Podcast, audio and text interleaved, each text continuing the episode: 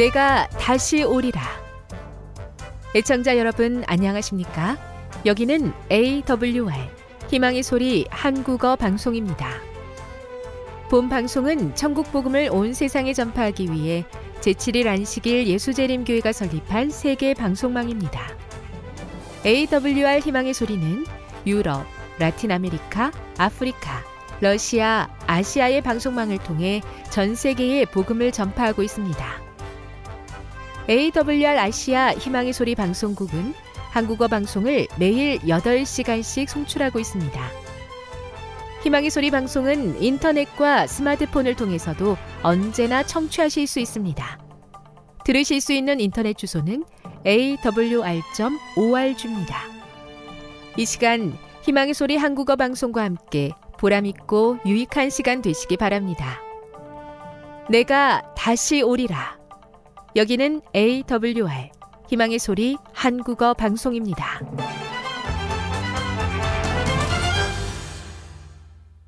주파수 안내입니다. 괌에서 송출하는 우리 방송은 한국 표준시로 새벽 1시 30분부터 2시 30분까지 11,755kHz로 새벽 2시 30분부터 3시 30분까지 3시 30분부터 4시 30분까지 15,530kHz로 새벽 5시부터 6시까지 9,890kHz로 4회에 걸쳐 송출하고 있습니다. 스리랑카에서 송출하는 우리 방송은 한국 표준시로 밤 9시부터 10시까지 15,530kHz로 우즈베키스탄에서는 새벽 3시부터 4시까지 새벽 4시부터 5시까지 9,760kHz로 타지키스탄에서는 밤 9시부터 10시까지 15,255kHz로 송출하고 있습니다. 애청자 여러분의 많은 청취 바랍니다.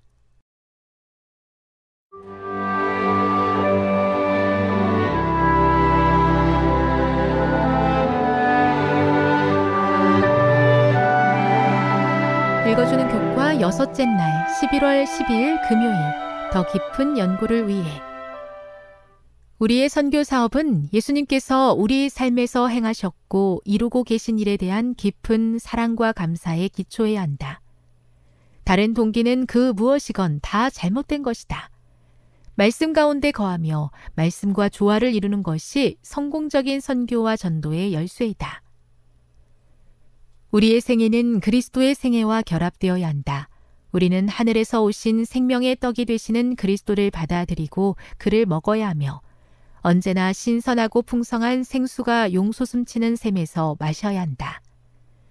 우리가 항상 주님을 우리 앞에 모시고 마음으로부터 그분에게 감사와 찬송을 돌린다면 우리의 신앙생에는 늘 새로운 힘을 얻게 될 것이다.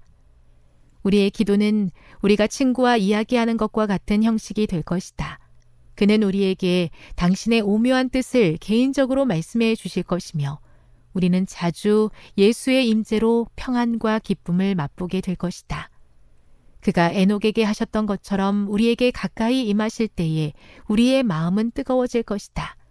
이것이 실질적으로 그리스도인의 생애에 나타날 때에 그의 생애 가운데는 검소함과 겸손함과 온유함과 자기를 낮추는 정신이 나타나게 될 것이며 이러한 일들이 그가 교제하는 모든 사람에게 그가 예수와 함께 있다는 사실과 또 그분을 배웠다는 사실을 증거하게 될 것이다. 실물교훈 129 자신을 중심으로 하는 생애에는 자라나는 일도 없고 열매 맺는 일도 있을 수 없다.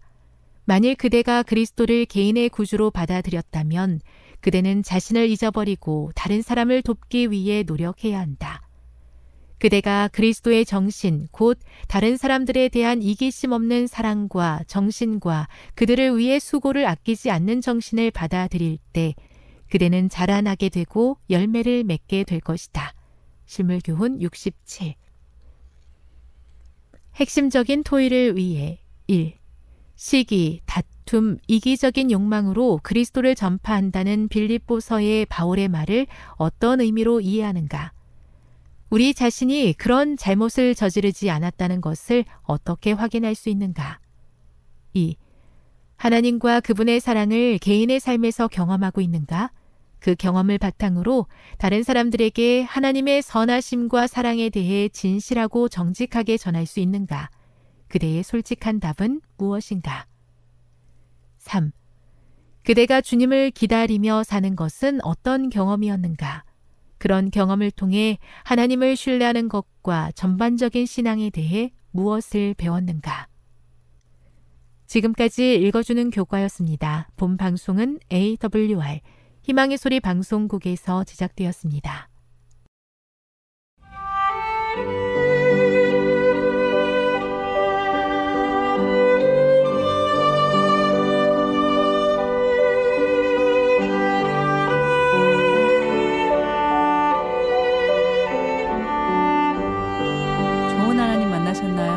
삶 가운데서 만난 하나님의 사랑, 말씀 가운데서 만난 하나님의 사랑을 나누는 엘트 시간. 저는 이영미 집사입니다. 오늘은 다니엘서 2장 1절부터 13절에 있는 말씀을 함께 나누도록 하겠습니다. 기도하겠습니다. 주님, 감사합니다. 오늘도 말씀을 주셔서 말씀 안에서 하나님을 더욱 깊이 신뢰할 수 있도록 도와주시옵소서. 그 말씀으로 인하여 새롭게 하여 주시고 말씀으로 인하여 하나님은 살아계시고 우리의 인생길에 인도하신다는 것을 알게 하여 주시옵소서 예수님의 이름으로 기도드립니다. 이번 주에 제가 만난 하나님은 바로 다니엘서 1장에서 뜻을 정하게 해주시는 하나님을 만났습니다. 함께 말씀을 묵상하면서 학생들이 새벽에 5시에 함께 말씀을 나누는 것은 쉬운 일이 아닌데요. 뜻을 정한 학생들로 인하여 함께 말씀을 다니엘서를 묵상하기 시작하였는데 그 학생들이 모여서 함께 말씀을 나누고 기도하는 가운데 다니엘과 같이 뜻을 정하는 그런 놀라운 일들을 보게 하시는 하나님 만났습니다. 새벽을 깨우는 이 학생들로 인하여 얼마나 큰 기쁨과 감사가 일어났는지요. 너무나 감사합니다. 네, 오늘은 다니엘서 2장 1절부터 13절에 있는 말씀을 함께 나누도록 하겠습니다. 이 말씀은 금신상의 꿈인데요.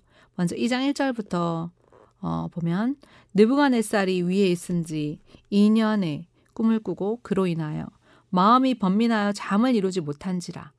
왕이 그 꿈을 자기에게 고하게 하려고 명하여 박수와 술객과 점, 점장이와 갈대아 술사를 부르매 그들이 들어와서 왕의 앞에 선지라.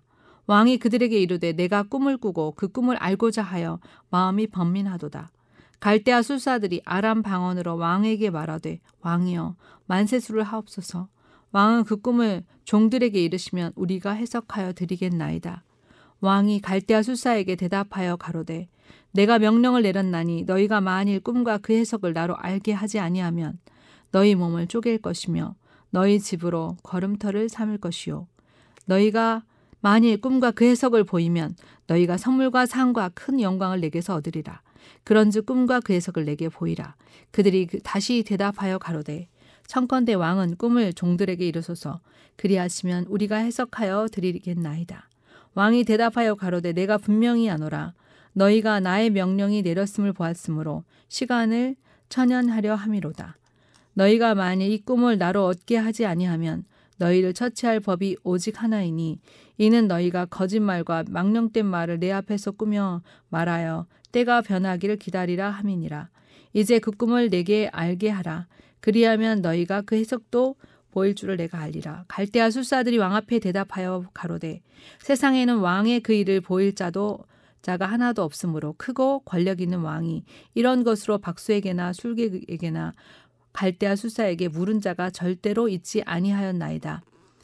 왕의 물으신 것은 희한한 일이라 육체와 함께 거하지 아니하는 신들 외에는 왕 앞에 그것을 보일 자가 없나이다 한지라. 왕이 이로 인하여 진노하고 통분하여 바벨론 모든 박사를 다 멸하라 명령하니라. 왕이 명령이 내림에 박사들은 죽게 되었고 다니엘과 그 동무도 죽이려고 찾았더라. 네, 오늘 본문의 말씀을 보면서 이 말씀은 금신상의 꿈인데요. 이 핵심 단어들 꿈, 해석, 명령 이렇게 잡아보았습니다. 이 말씀을 보면서 첫 번째로 어, 왕은 언제 이 꿈을 꾸었나 봤더니 어, BC 605년 왕이 300 왕이 3년째 되는 느부갓네살이 왕위가 3년째 되는 날이었습니다. 이때는 어, 어, 그가 왜 이런 꿈을 꾸고 번민하였나 봤더니 이제 왕위에 오르면 어떻게 합니까? 이제 이 나라가 어떻게 될 것인가? 어렵게 얻은 이 나라가 어, 이 꿈으로 인하여 자신의 운명에 걸려 있는 것에 대해서 생각을 했고 있었기 때문에 자신의 운명에 걸린 꿈이라는 중요한 인상을 받아서 그 꿈을 잊어버려서 또 그 꿈의 해석을 알지 못해서 고민하게 되었습니다. 이걸 해기 위, 하기 해결하기 위해서 어, 느부갓네살은 누구를 불렀나요? 누구를 불렀나 봤는데 그것은 바로 어, 그가 어려울 때마다 문제를 해결해 주는 그의 참모들이었습니다. 그들은 박수와 술객과 점장이 들이었습니다. 근데 그들은 이, 이 문제를 해결할 수 없었습니다. 왜 그랬을까요? 꿈을 알려주면 해석을 하겠다는 겁니다. 그리고 이렇게, 어, 세상에는 이런 일들을 어, 희한한 일이기 때문에 육체에 거하, 함께 거하지 아니하는 신들 외에는 이것을 보일 사람이 없겠다고 결론을 내립니다. 희한한 일이라는 것입니다. 이제 왕은 이러한 반응 앞에 어떤 명령을 내립니까? 왕은 매우 화가 났습니다. 꿈과 해석을 나로 알게 하지 아니하면 너희 몸을 쪼갤 것이라 했고 너희 집으로 걸음터를 삼겠다는 무시무시한 그런 명령을 내리게 되었습니다. 이것으로 인하여 이제 모든 사람이 죽게 되었습니다. 그래서 이제 왕이 이러한 내린 명령이 누구에게까지 전달이 됩니까? 바로 다니엘과 세 친구들에게도 이러한 일들을 어, 이르게 됩니다. 그래서 어, 이제 그 왕의 명령을 에 대한 답변하지 못한 술사들이 모두 다 어, 죽게 되었을 때 다니엘은 뜻을 정한 다니엘은 동역자들과 무엇을 합니까? 먼저 그는 하나님께 기도하였고 어, 다니엘과 세 친구도 사형 명령으로 인하여 찾고 있을 때 하나님께서 어, 기도하게 하셨습니다. 그리고 하나님께 간구하여서 하나님께서 있게 하신 그곳에 하나님의 일을 할 수 있도록 도와달라고 기도할 수 있는 강한 믿음이 있었습니다. 이러한 믿음은 어디부터 생겼을까요? 아마도 부모의 가정 교육부터 시작되었을 것입니다. 그들이 왕족 또 귀족 출신이었기 때문에 나라의 운명이 무엇 때문에 어떻게 어, 이, 이루어져 가고 있는지에 대해서 이야기를 들었고 또한 예언이 예, 이루어지면 다시 또 그들이 돌아오게 될 거라는 그러한 말씀들을 교육을 받았을 것입니다.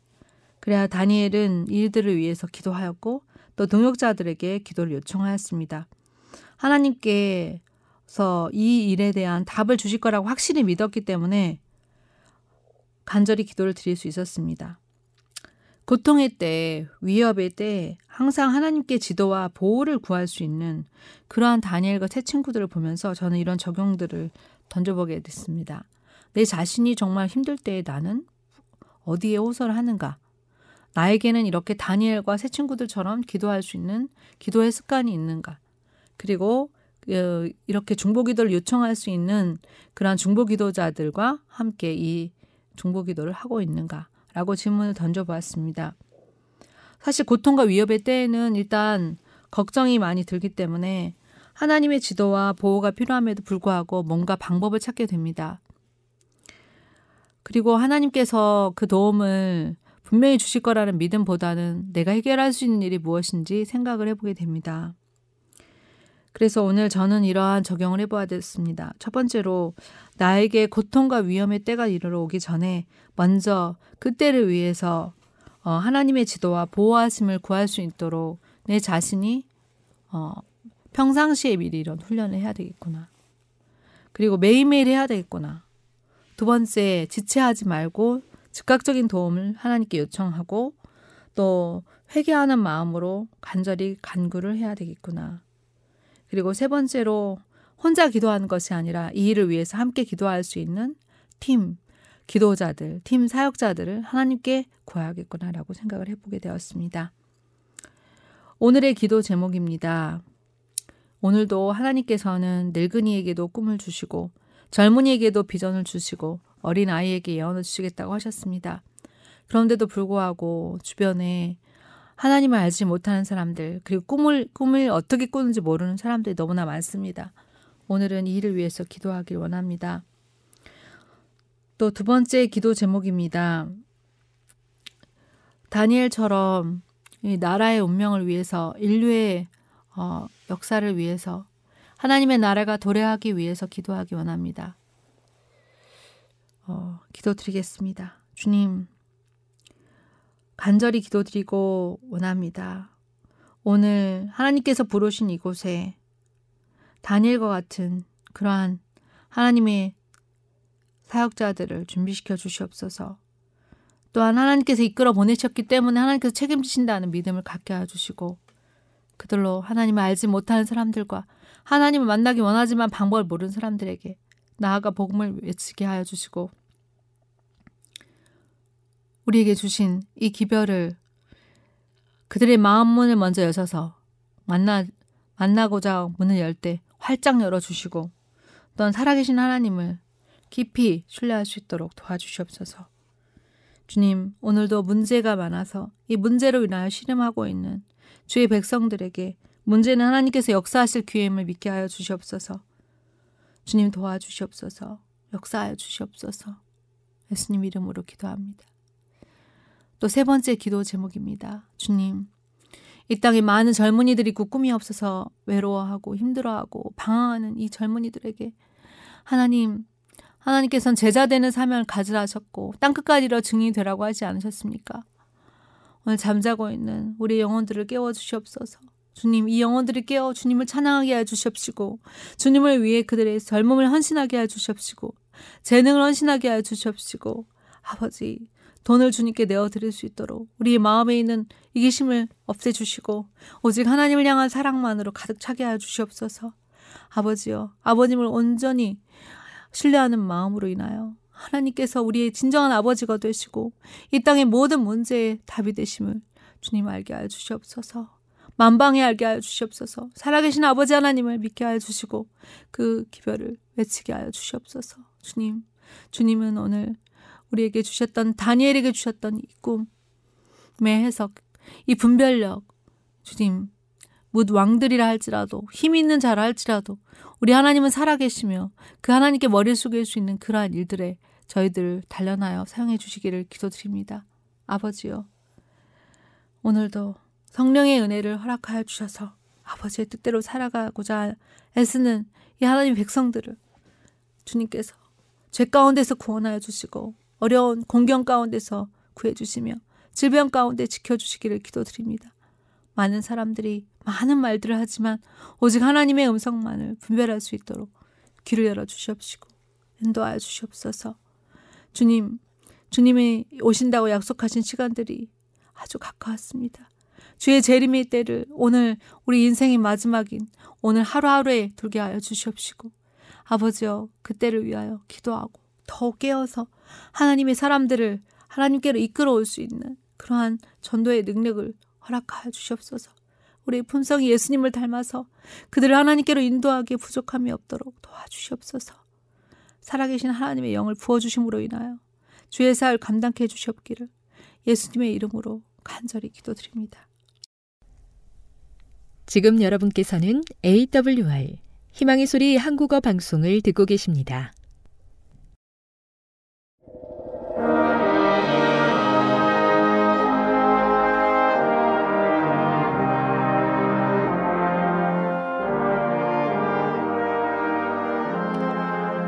애청자 여러분 안녕하십니까? 하나님의 귀한 말씀을 듣는 시간입니다. 오늘은 하나님은 왜 다윗을 왕으로 선택하셨나 이런 제목으로 여러분들 찾아왔습니다.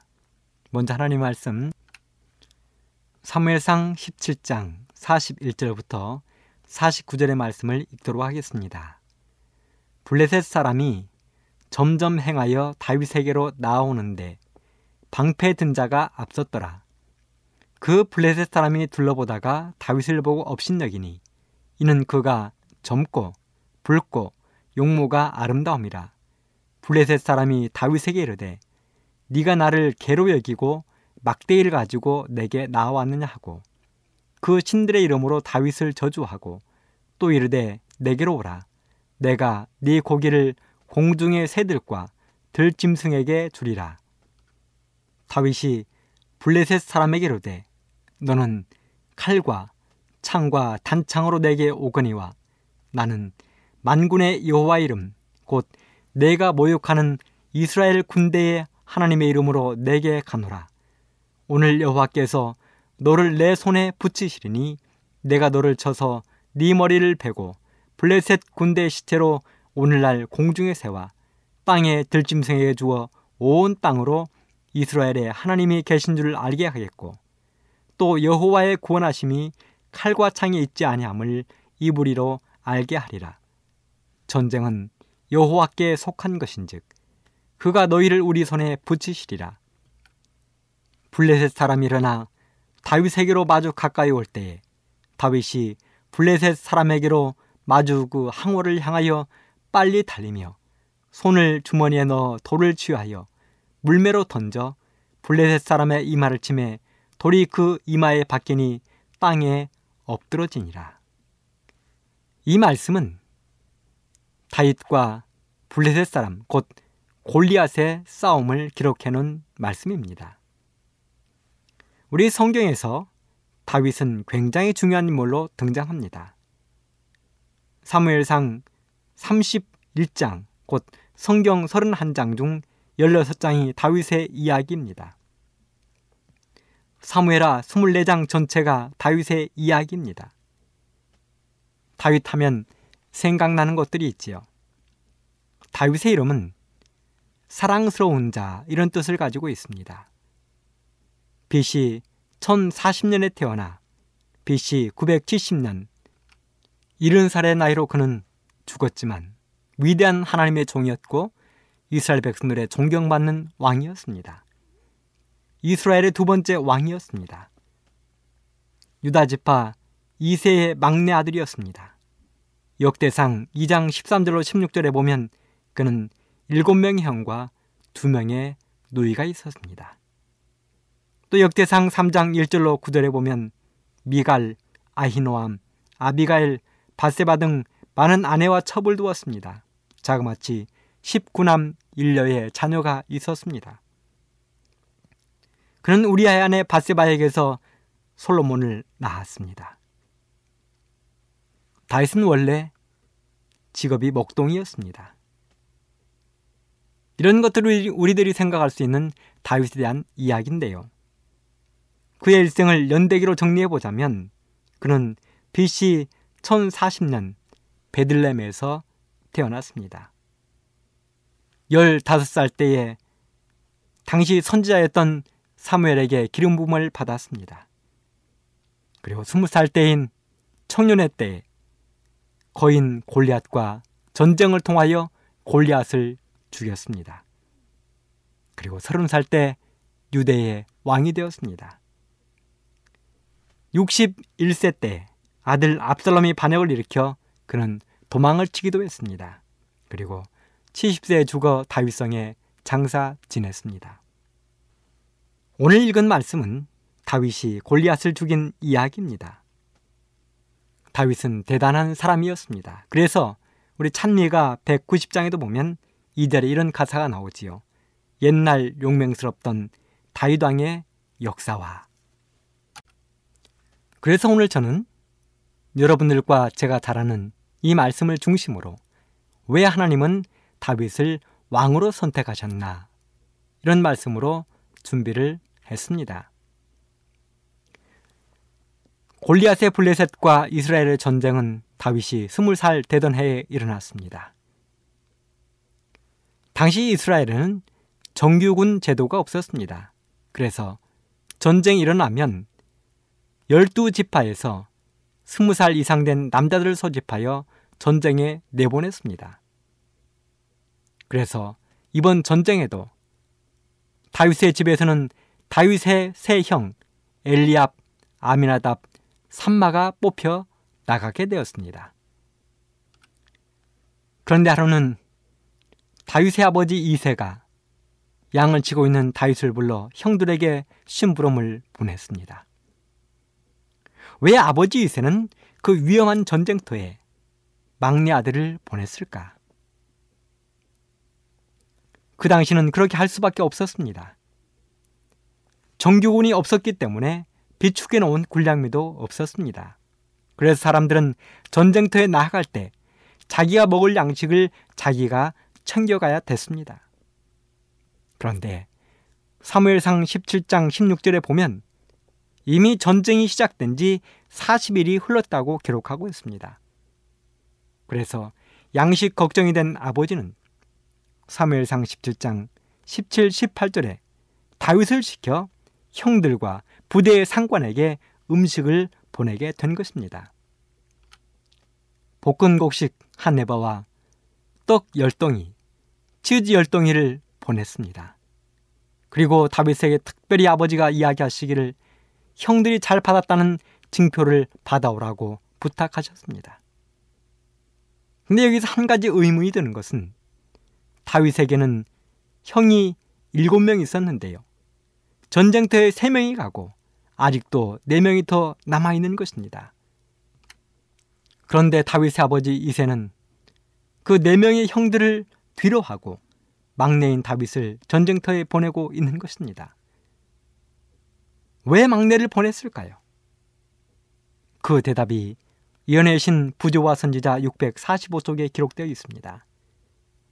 아버지의 명을 따라 그는 형님들에게 기별과 선물을 가지고 와서 그들이 여전히 안전하고 건강한지 알아보고 와야 하였다.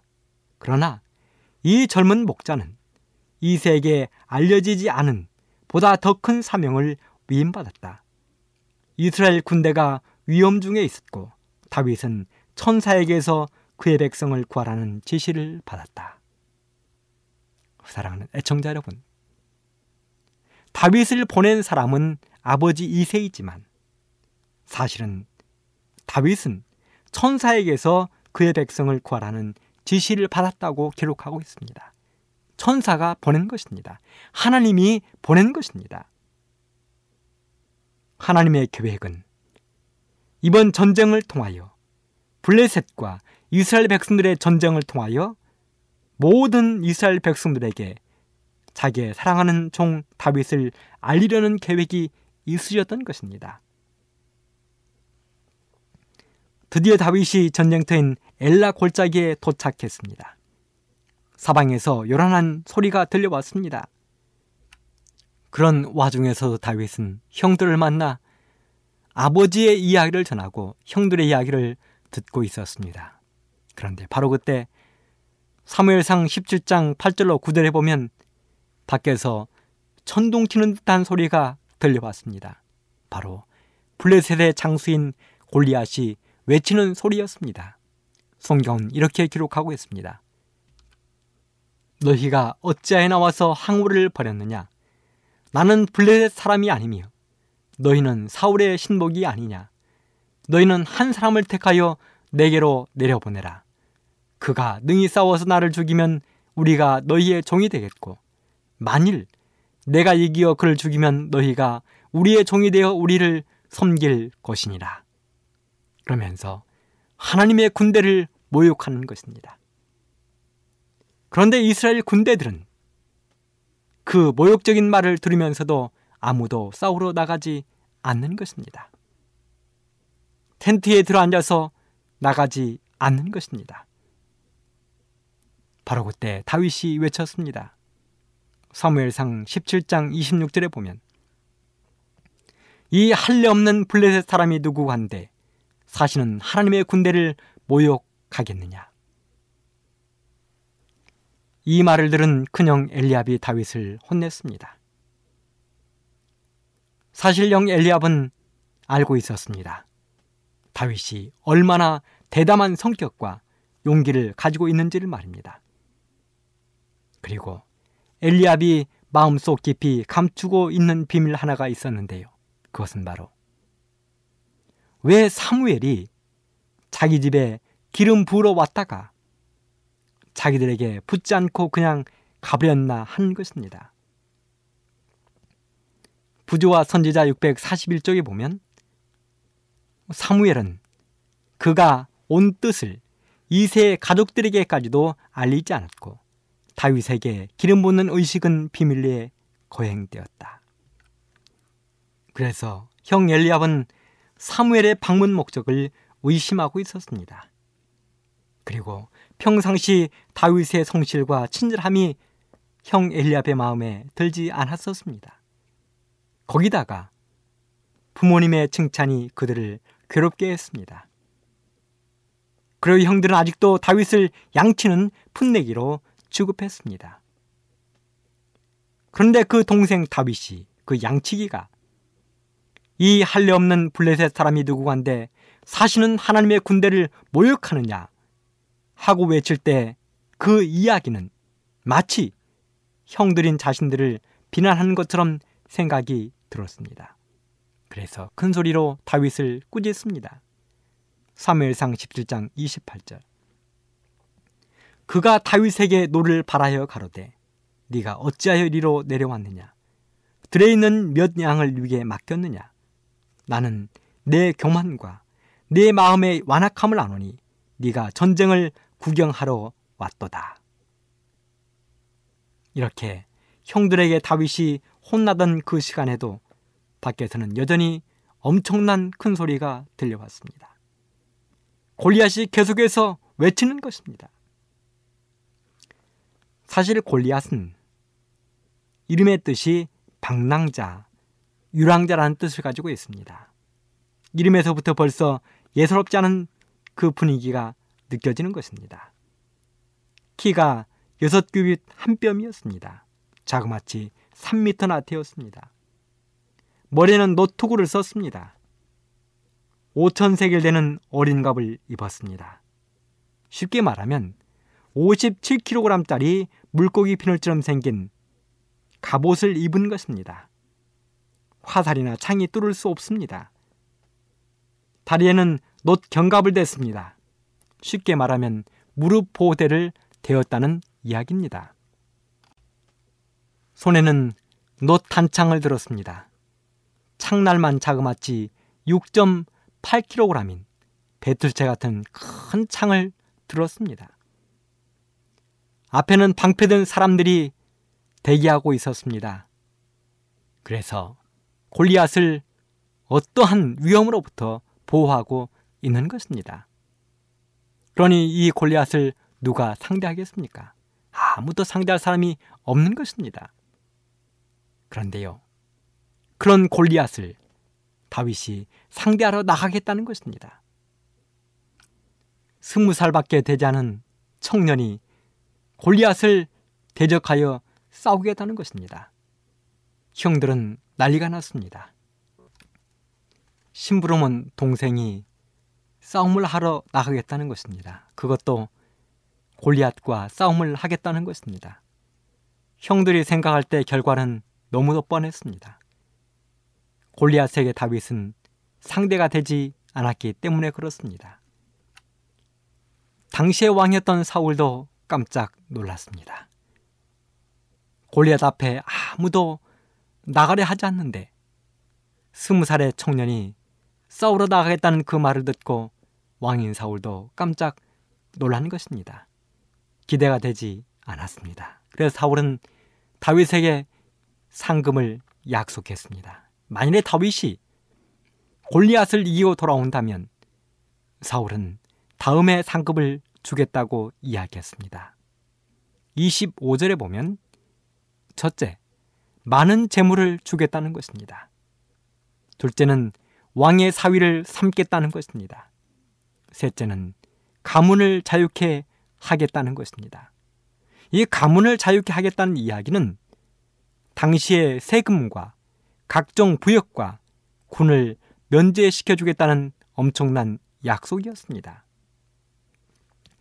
드디어 다윗과 골리앗의 싸움이 벌어졌습니다. 그런데요. 다윗의 싸움 복장이 영바함에 들지 않았습니다. 원래는 다윗이 골리앗과의 싸움을 하기 위해서 나아갈 때에 사울 왕이 자기의 갑옷을 다윗에게 내어 주었습니다. 그런데요. 사울은 당시의 사람들보다 머리 하나가 더 컸기 때문에 스무 살의 청년 다윗에게 이 갑옷은 어울리지 않는 옷이었습니다.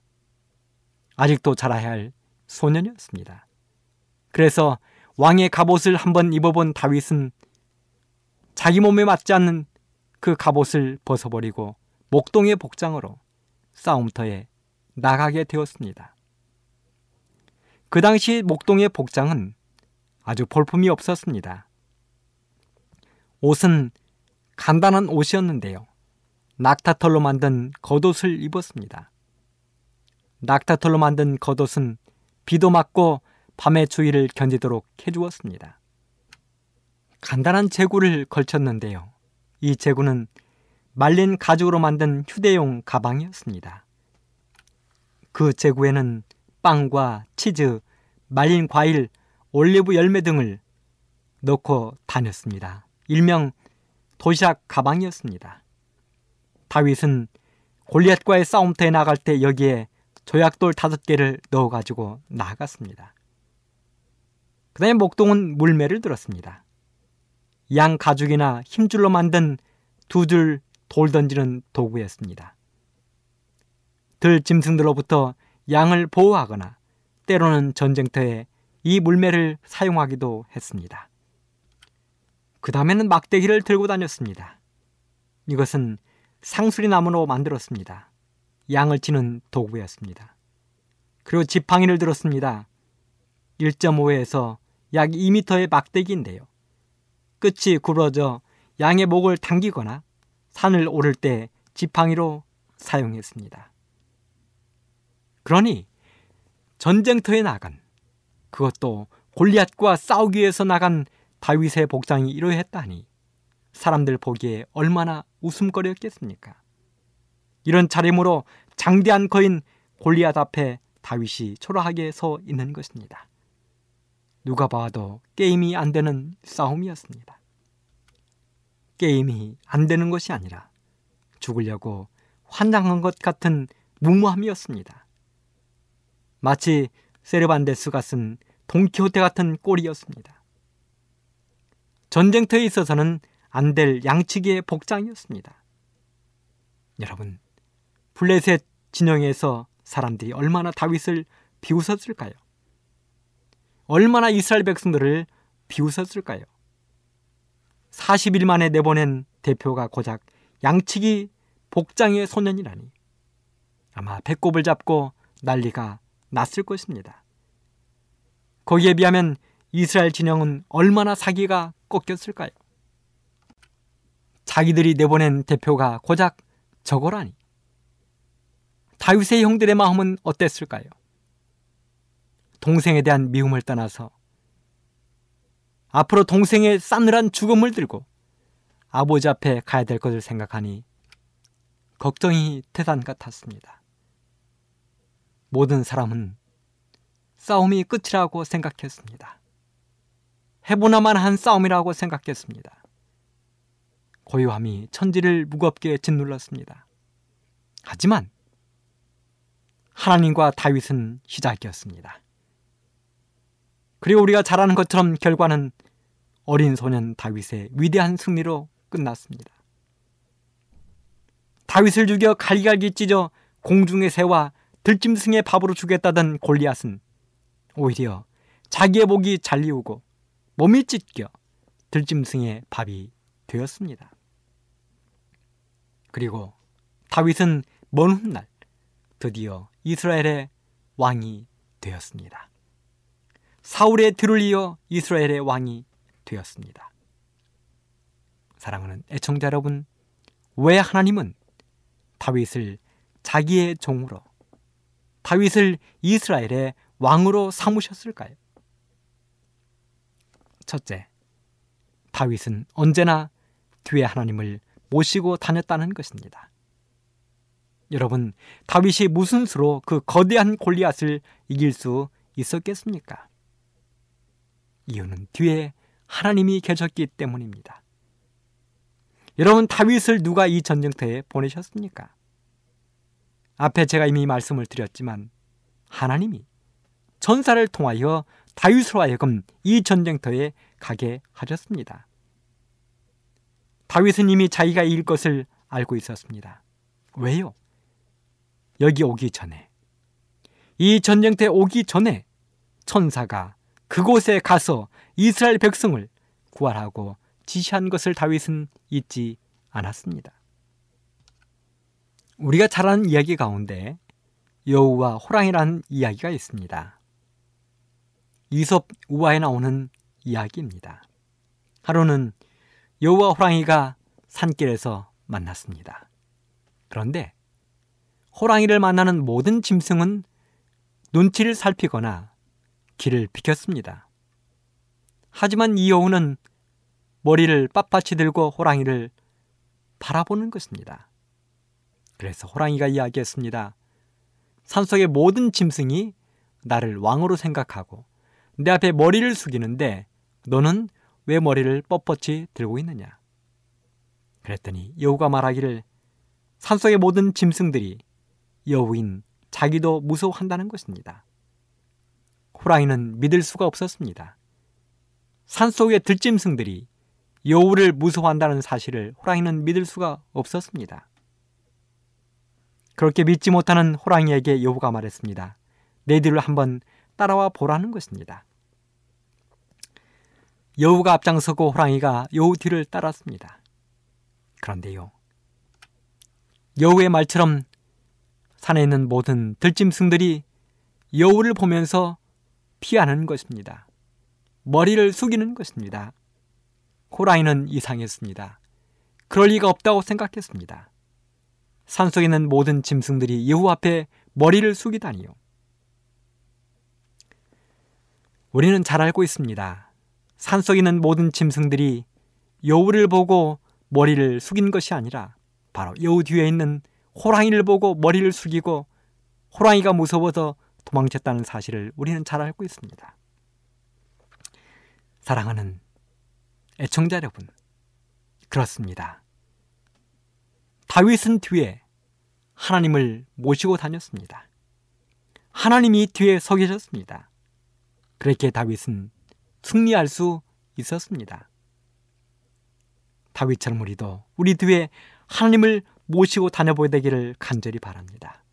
우리가 하나님을 뒤에 모시고 다니면 사탄과 그의 무리들이 우리 앞에서 도망을 치게 될 것입니다. 다윗처럼 언제나 뒤에 하나님을 모시고 다니는 우리 모든 분들이 되기를 간절히 바랍니다. 둘째, 다윗은 참 착하고 순진했다는 것입니다. 예언의 신에 표현된 다윗은 이렇습니다. 그는 순박한 목동이었다. 그는 미천한 양치기였다. 그는 천한 목자였다. 이렇게 표현하고 있습니다. 다윗은 사무엘이 자기 집을 찾아와 형들을 하나하나 만나고 있을 때 그는 혼자 아버지의 명령을 따라 양치러 들판에 나갔습니다. 만일에 저 같으면 형들도 있는데 왜 제가 가야 해요? 하고 대들고 따졌을지 모르겠습니다. 전쟁터에 심부름을 갈 때도 형들이 네 명이나 더 있는데 왜 내가 가야 하느냐고 따졌을지 모르겠습니다. 하지만 다윗은 단 한 번도 아버지의 그런 말씀에 대하여 내가 왜 해야 되느냐고 묻지도 따지지도 않았습니다. 그저 아버지의 말씀에 말없이 순종하는 참으로 착한 아들이었습니다. 아버지의 말씀에 순종했던 다윗은 하나님의 말씀에도 순종하는 사람이었습니다. 그래서 하나님은 다윗을 왕으로 삼기로 선택한 것입니다. 세 번째로 다윗은 모든 일에 최선을 다하는 사람이었습니다. 다윗이 골리앗 앞에 섰습니다. 다윗이 바라본 골리앗은 어디 한 곳 빈틈이 없었습니다. 머리에는 노트구 썼지요. 온몸에는 어린갑 갑옷을 입었지요. 다리에는 돛 경갑을 했지요. 앞에는 방패든 사람들이 서 있지요. 배틀체 같은 창을 들었지요. 키는 엄청나게 크지요. 그런데 그 골리앗이 다윗 앞에서 잠깐 틈을 보였습니다. 너무도 화가 난 골리앗이 머리에 쓴 투구를 잠깐 밀어 올리고 다윗을 향해 달려왔습니다. 다윗도 골리앗을 향해 달려나갔습니다. 그리고 제구에서 돌 하나를 꺼내어 물매에 채우고 달려온 골리앗을 향하여 힘껏 던졌습니다. 그리고 돌멩이는 마침내 골리앗의 이마에 명중에서 박히고 골리앗은 고목나무처럼 쓰러졌습니다. 이마에 박혔습니다.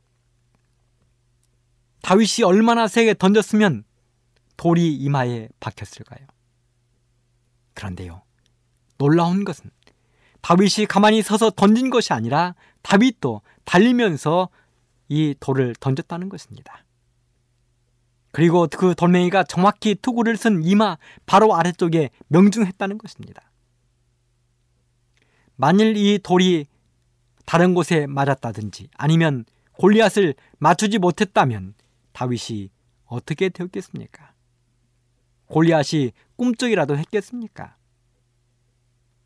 그런데 정확하게 이마에 맞은 것입니다. 우리는 여기서 다윗이 평소에 얼마나 열심히 물매 던지기를 했는지 생각해 볼 필요가 있습니다. 그런 들판에서 양들을 사나운 맹수로부터 지키기 위하여 물매를 던지고 또 던졌습니다. 목표물에 정확히 맞을 때까지 던지고 또 던졌습니다. 연습했습니다. 그런 다윗이 하나님까지 등에 업었으니 무엇이 두렵고 떨렸겠습니까?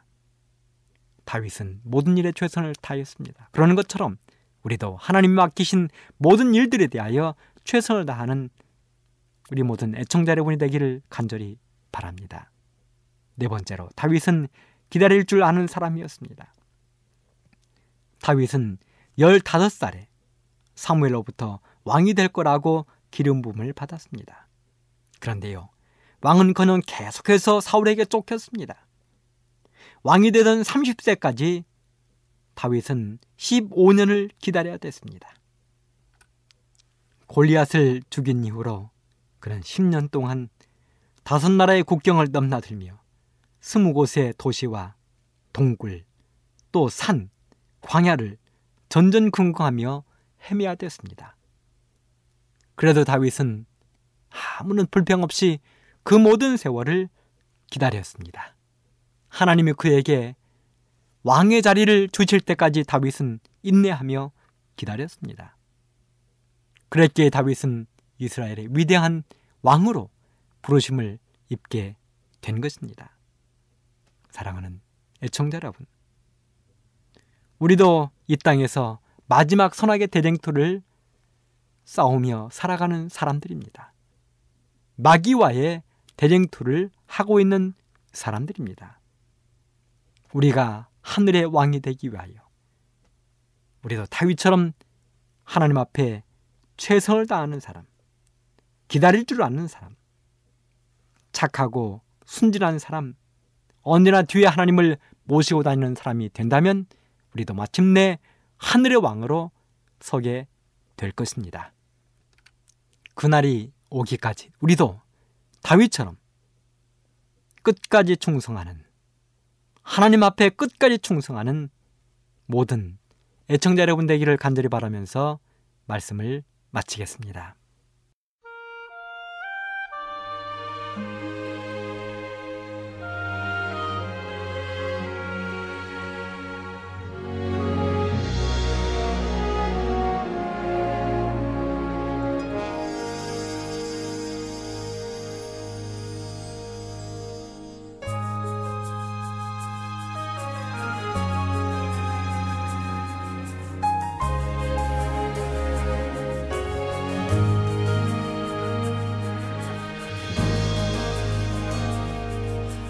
주님께서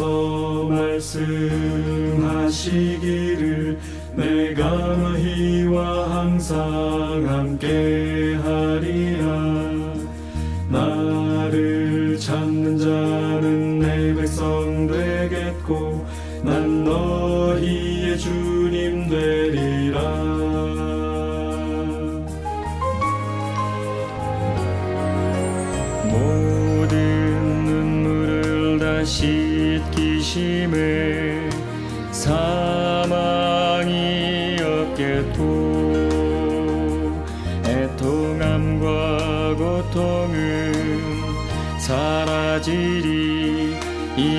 것들은 다 지났네.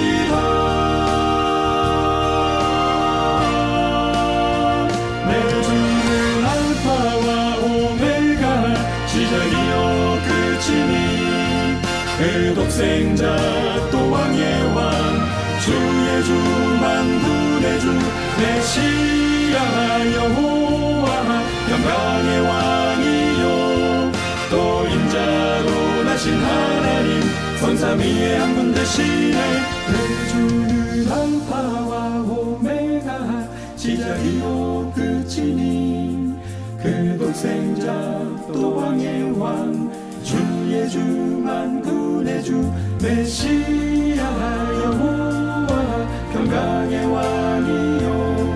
또 인자로 나신 하나님 성삼위의 한 분 대신에 내 주를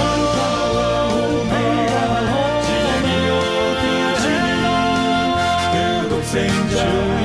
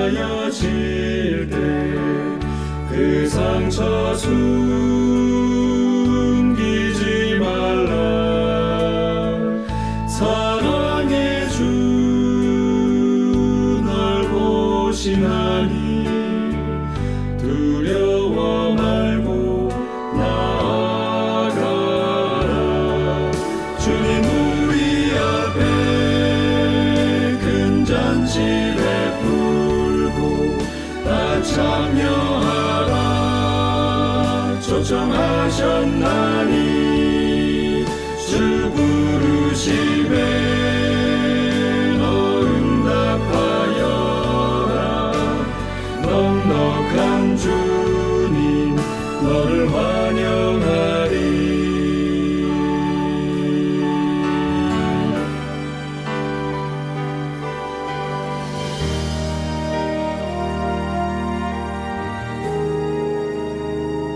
먼저 되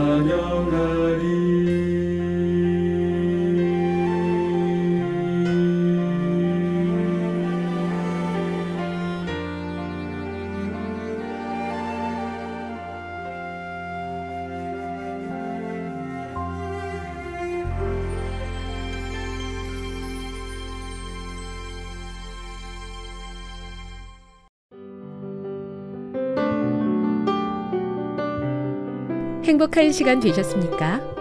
지금까지 여러분께서는 AWR 희망의 소리 한국어 방송을 청취하셨습니다. 방송을 청취하시고 문의를 원하시는 분은 우편번호 02461 대한민국 서울시 동대문구 이문로 1길 11 희망의 소리 방송부 앞으로 편지나 엽서를 보내주시거나 지역번호 02-3299-5296에서 8번으로 전화 주시기 바랍니다. 지금까지 함께 해주신 애청자 여러분들께 감사드립니다. 애청자 여러분, 다음 이 시간까지 하나님 안에서 늘 평안하십시오. 감사합니다. 내가 다시 오리라. 여기는 AWR 희망의 소리 한국어 방송입니다.